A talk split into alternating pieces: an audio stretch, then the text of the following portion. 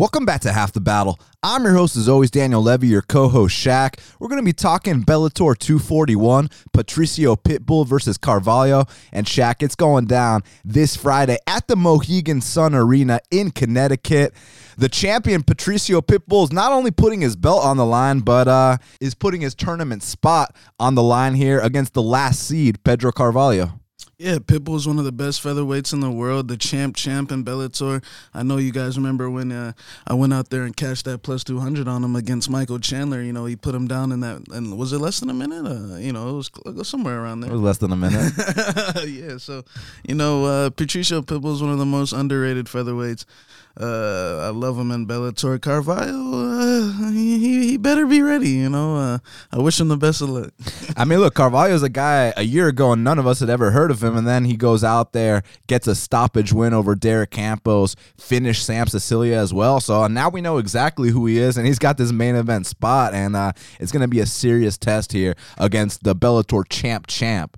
Patricio Pitbull, Shaq. Yeah, you know what he's done. Uh, his last, I think it was, it was, his last fight against Sicilia. I mean, that was crazy. He was losing the majority of that fight and was able to uh, knock him out right at the end. So props to him. And he's got to win over Campos. And if you can beat Campos and Bellator, I mean, you're legit. That means you're a perennial top ten guy for them. So that was a great win on his part. And uh, Shaq, let's break down this main card. Let's get right down to business because first up in the heavyweight division, we got a matchup between Matt Mitrione, he's 13 and seven, and Ronny Markes is 19 and 7. Currently, they got Matt Mitrione minus 165, and the comeback on Ronny Markes is plus 145. Well, Shaq originally was supposed to be Josh Barnett versus Ronny Markes, But as you know, Josh Barnett once again had another uh, drug test violation. Uh, this guy hasn't been uh, clean his entire career, as you know. I mean, you remember when that Fedor event got canceled with Affliction back in the day. Well, now he's pulling similar stunts, and with Ronny Markes, uh, he had that UFC stint, and I know you remember when he was a minus 900 favorite over Maheda, goes in there, misses weight by five pounds, blames it on the Brazilian barbecue, and then goes down. I thought it was more, but it might have been like six pounds. It was like eight, but the guy uh, weighed in something serious for a middleweight bout, blames it on the Brazilian barbecue, takes a knee to a body shot shortly after. Um, but you and I know the deal with Matt Mitrione here. He doesn't have to fight anymore. Uh, he's getting he's getting paid pretty fat. Uh, who knows what the motivation level is like? But do you still think Matt Mitrione has enough to come out here and beat Honey Marcus? Yeah, it's a good fight. Honey Marks I know he's been in PFL for a little bit, uh, fighting over there since he got cut, and I mean he's getting his ass beat for the most part. Um, you know, so I'm, I'm I'm not saying that I'm surprised to see the line this low, just because Mitrione I know like kind of has one foot out the door, but uh, I still think Mitrione's got enough to come out here and get the win. It's just Mitrione's really shaky on that mat.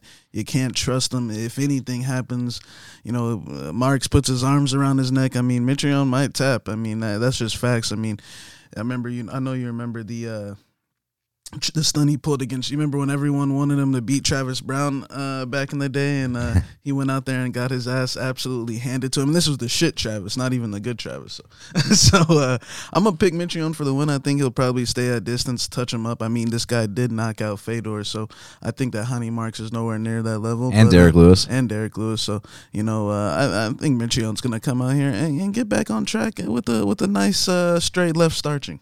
Yeah, I mean, I think that's most likely what's going to happen too. It's just that if you're trusting Mitrione at the betting window, just know that this guy's got no motivation whatsoever and no reason to fight anymore. He's set. He's good to go. So all these next few fights he's going to have is just a bonus, basically. So don't expect, you know, the best Matt Mitrione you've ever seen or anything like that.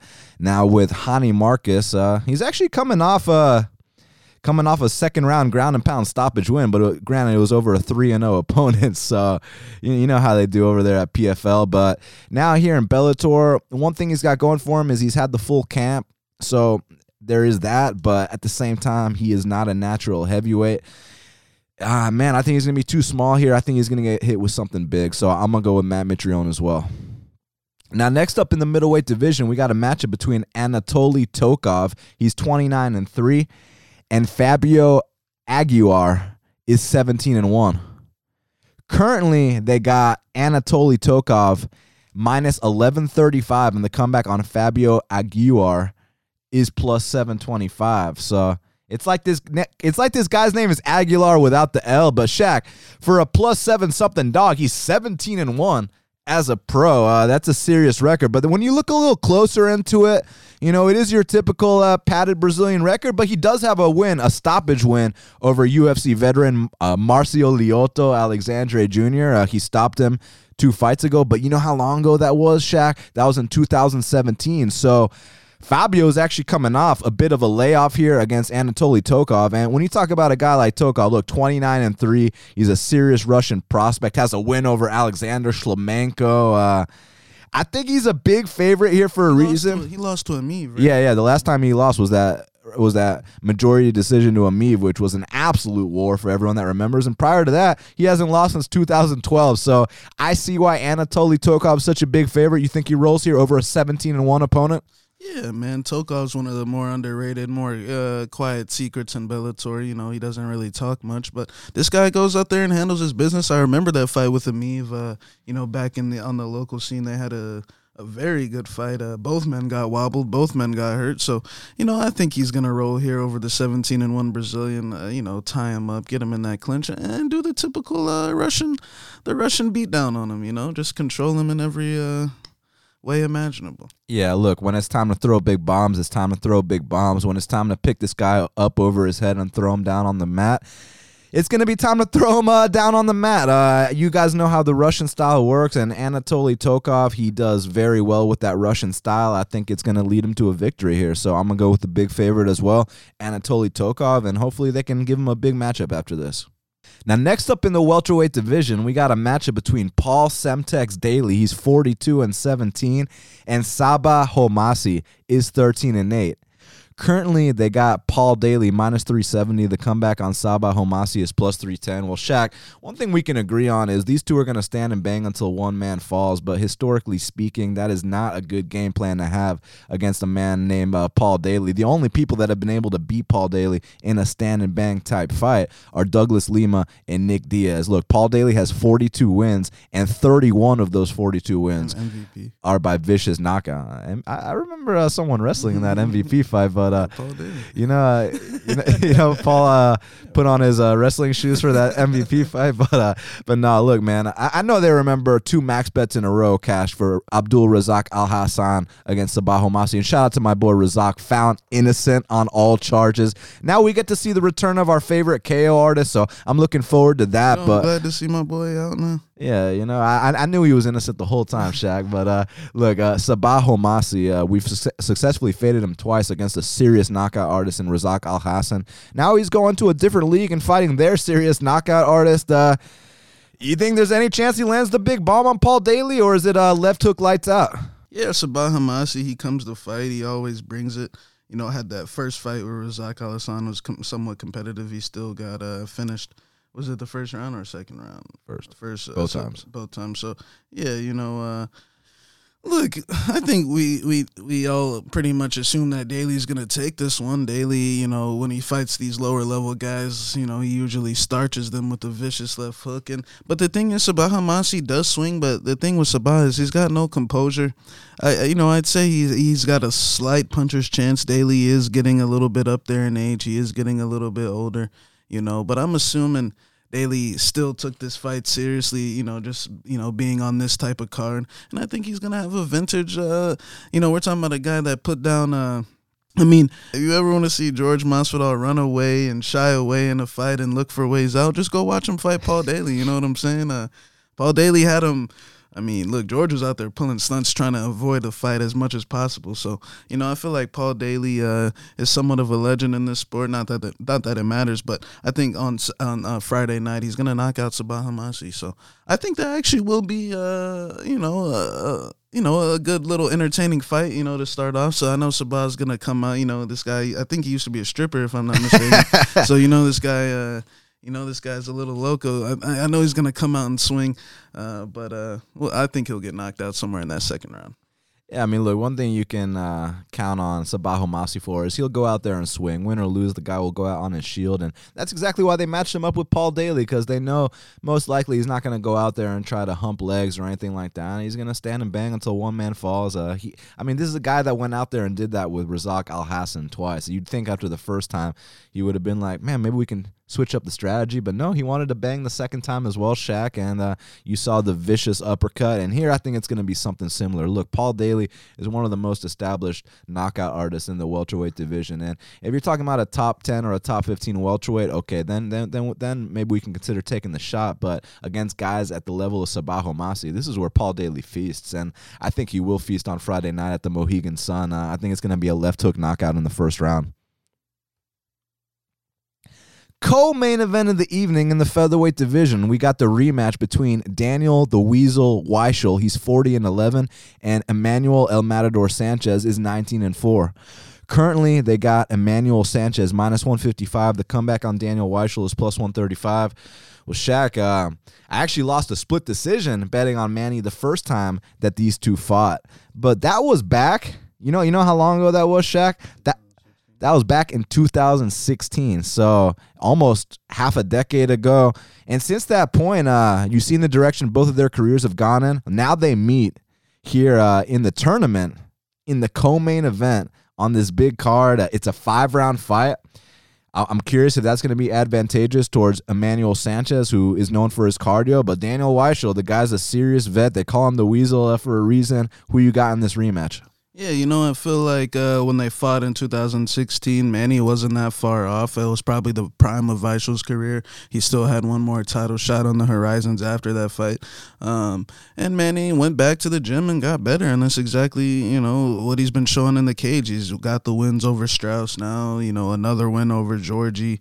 Um, you know, taking out their top prospect Claxton as where, you know, since uh, Daniel Weichel's fought for the title against Pitbull and it went to a split decision. I don't know how it went to a split decision. I mean, I, I thought he, you know, uh, lost at least four rounds. But hey, it is what it is. His nickname's the Weasel for a reason.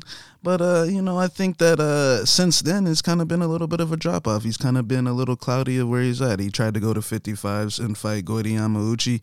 Uh, that went to split decision as well. But you know, I thought he lost that fight handedly too. And then uh, you know, his fight with Saul Rogers and Saul Rogers. I mean, you know I know he beat Ryan Hall, but you know, Saul Rogers is nowhere on Manny's level, and that's just the facts of it all. So I think Weichel, you know, I think he's had a great run. I think he's got 50 fights, over 50 fights. Um, you know, he's done it all in his career, but I do think Father Time's catching up with him, and I think it's a perfect spot for Manny to come in here and finally put a stamp on him. You know, Manny is a guy that even if you take this guy down early, you know his takedown defense. He does get taken down every single fight, but you know it's uh you could be on top of him, and this guy could be smashing your ears with the with the ear holes or you know just the elbows from the bottom. This guy doesn't stop attacking no matter what position he's in. And now that Daniel Weichel's you know sustained uh, you know all these beatings since the first fight, you know the Pitbull fight and the uh, Goiti Yamauchi fight. I think now that he's gonna struggle now to dealing with that type of damage. Now Manny's gonna be able to really capitalize in those spots where he has him hurt. As where the first time he was just a little bit Green a little bit sloppy. Uh, Weichel had you know the better hands, and Weichel still might have the better hands, but can he can he execute it for five rounds? I really don't think so. I think that somewhere you know in that midpoint of the second round,